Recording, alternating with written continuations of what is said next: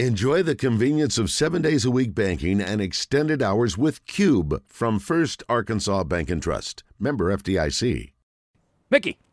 Hey guys, how's it going? Good. Sorry about the delay. We had a little uh, uh, issue on your phone number. I guess we, we relayed it wrong from one person to the other. Wes. No problem. I'm ready to go.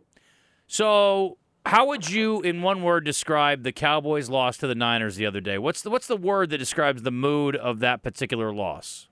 Uh, I would say two words: either frustrating or disappointing. Yeah. I think that you know when you see the season they had, uh, the fact that they had home field advantage, uh, and then you are only able to go out and score uh, 17 points. Uh, I guarantee you, nobody in this building around here is happy.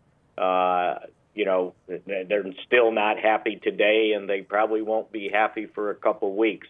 Uh, this one's going to linger. I think it it it really uh, stings. But you know, guys, I I've always had this uh, philosophy that uh, you can mask your warts uh, during the regular season, but in the playoffs they get exposed. And I think the Cowboys' shortcomings, uh, probably all season long, that they were able to overcome uh, got exposed by San Francisco in this playoff game. I want to delve into that, and obviously, when we, we have you on, I want to talk a little bit more about the teams that are still left. But um, Tony Romo obviously knows the Cowboys organization well, and he was saying before kickoff that if the Cowboys don't win this game, this season is a failure.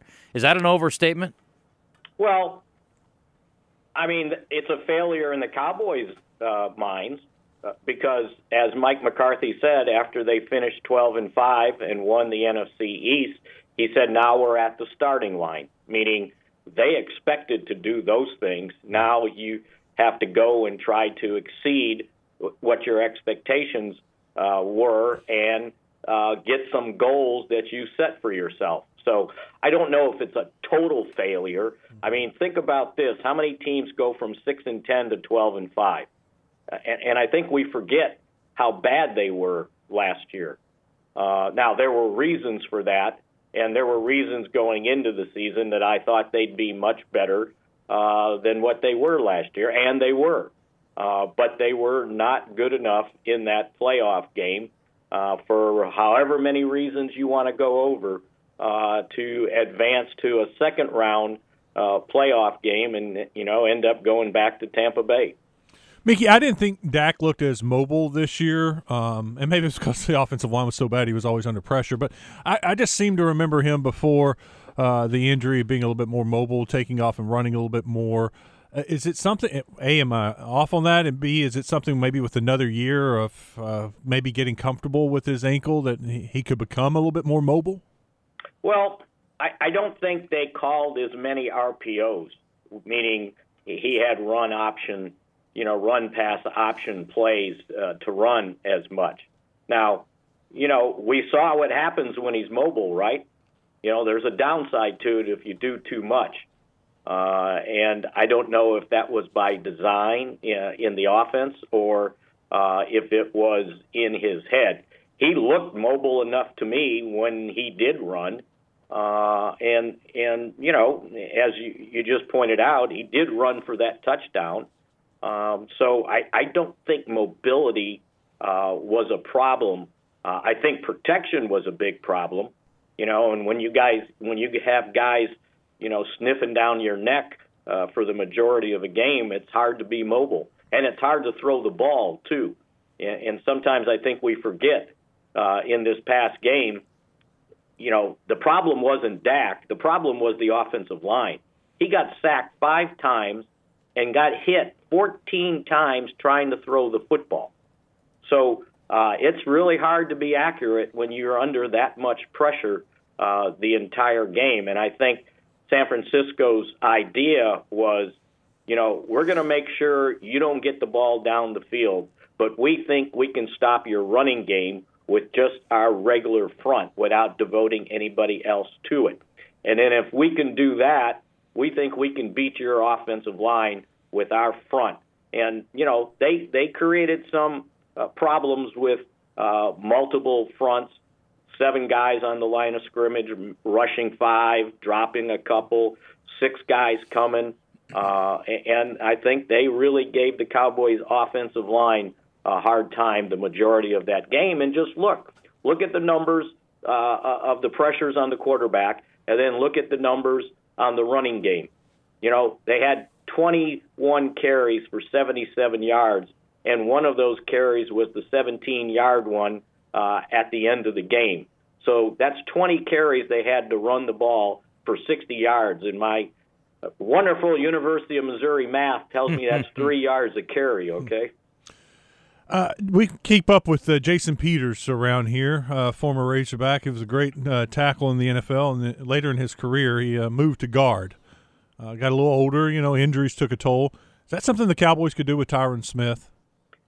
I don't know about Tyron Smith. I think the maybe the more likely one could be La'el Collins moving inside. I mean, that's where he started his career before uh, they moved him back to his normal position in college. Uh, but I think the thing with Tyron is just can he stay healthy? And, and I think, you know, we see guys get injured, they miss games, and then they come back. Uh, and they're probably not fully healthy. They're fighting through things. And yeah, he suffered in that game. And I think between you know he's getting older. He's 31, right? Hmm. But he's been in the league quite some time now.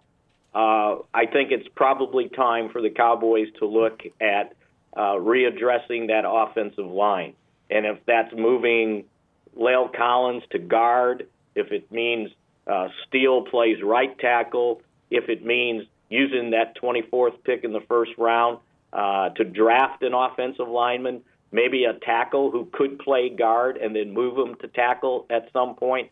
Uh, looking at the center position, I think they've got to do that uh, very judiciously uh, this offseason because uh, you know what this reminds me of, guys? In, in that 2009 season, uh, the Cowboys, you know, go to the second round playoff game uh, at Minnesota and they got wiped out. Their offensive line just got handled and they didn't make many changes going to the next year. And in 2010, all of a sudden, it seemed like that offensive line got old overnight. Hmm. And you saw what happened. They started one and seven. Jason Garrett ends up taking over for Wade Phillips. They went five and three. But the priority the next year, uh, at least in Jason Garrett's mind, was to rebuild that offensive line.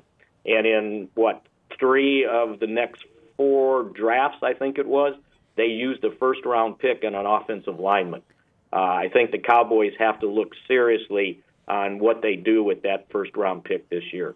Mickey Spagnola joining us on the Brandon Moving and Storage Hotline. And Mickey, you know that fans are notoriously myopic and they will look at a play or two and say that cost us the game. There's a lot more to it than that. But the final run was very frustrating. You talk about being frustrated as a, as a word to describe the game. That was as frustrating as anything. Clint Stoerner joined us earlier this week. He called arrogance to call that play, the the quarterback run late in the game like that, with a chance of you know not being able to stop the clock.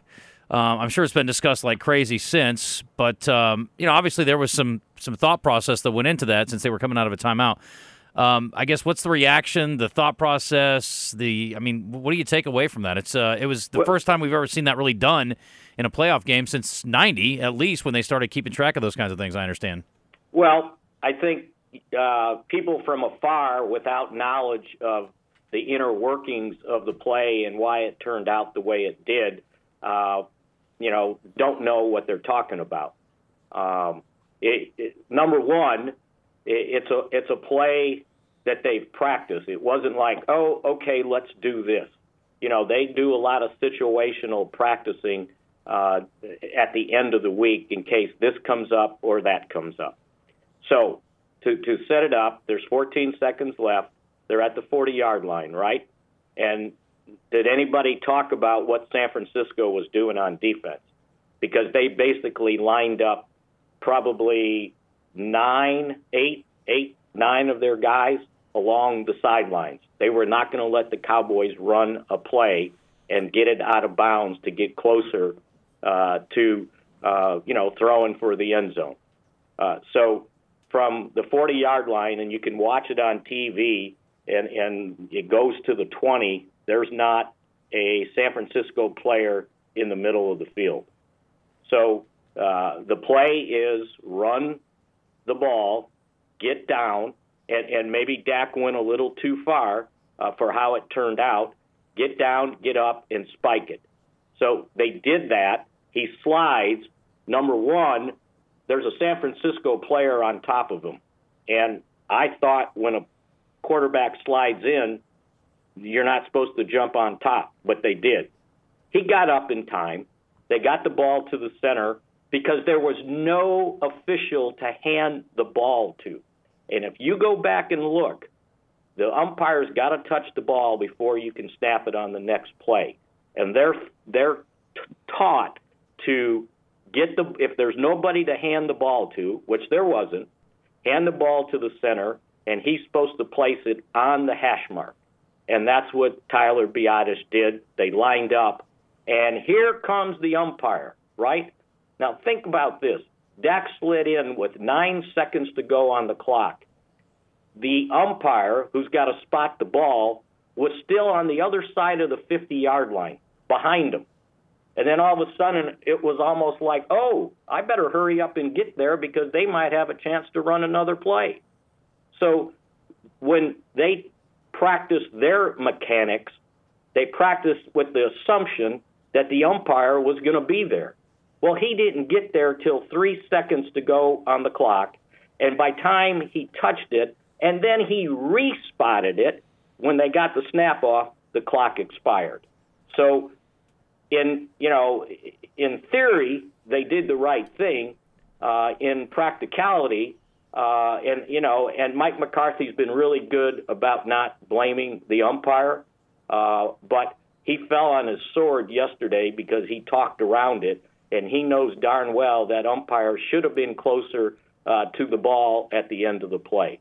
So that's why it mm. turned out the way they did. Now, had he slid in five yards sooner, then the umpire would have had five less yards to run to get there in time, and they probably would have been able to spike the ball and had an opportunity to either throw to the end zone uh, from the 24 yard line for a Hail Mary or run five vertical receivers into the end zone mm. and give you a shot to just throw a regular pass. So uh, I just think everybody needs to understand exactly what happened on that play, and maybe it's their fault that they got to factor in that the umpire falls asleep hmm. 30 yards behind the play. Or is not fast enough. One of the two. No, you know, he ran pretty hard after sure he did. realized yeah. what he got himself into, right? And he went barging in there to get the ball. But I didn't understand why he touched it, and then he re spotted the ball like closer to the to the goal line. It was like, what are you doing? Right. And and and if you noticed, you guys,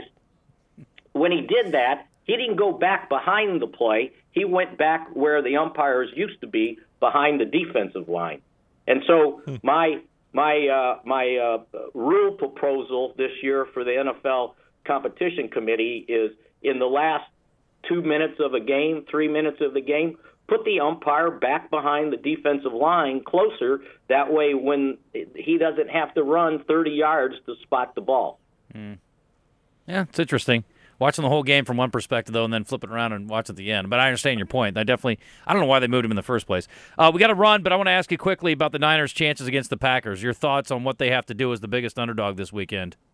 Well, uh, you know, unfortunately, they've lost two of their defensive linemen. I don't know if Nick Bosa is going to play uh, or not, uh, but I think their defense up front could give the Packers some problems. Now, the question is can they create enough offense uh, in Green Bay uh, to be able to win the game?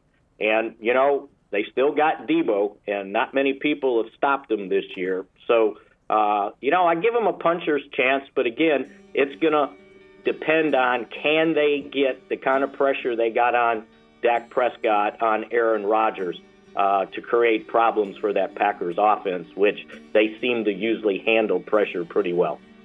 For sure. There you go. All right, Mickey. I appreciate the time very much, and we will talk to you again. Yeah, anytime, you guys. I enjoy being with you. Thank you. Thanks, Mickey. Always a pleasure. Love to have more time with him, but uh, got to run.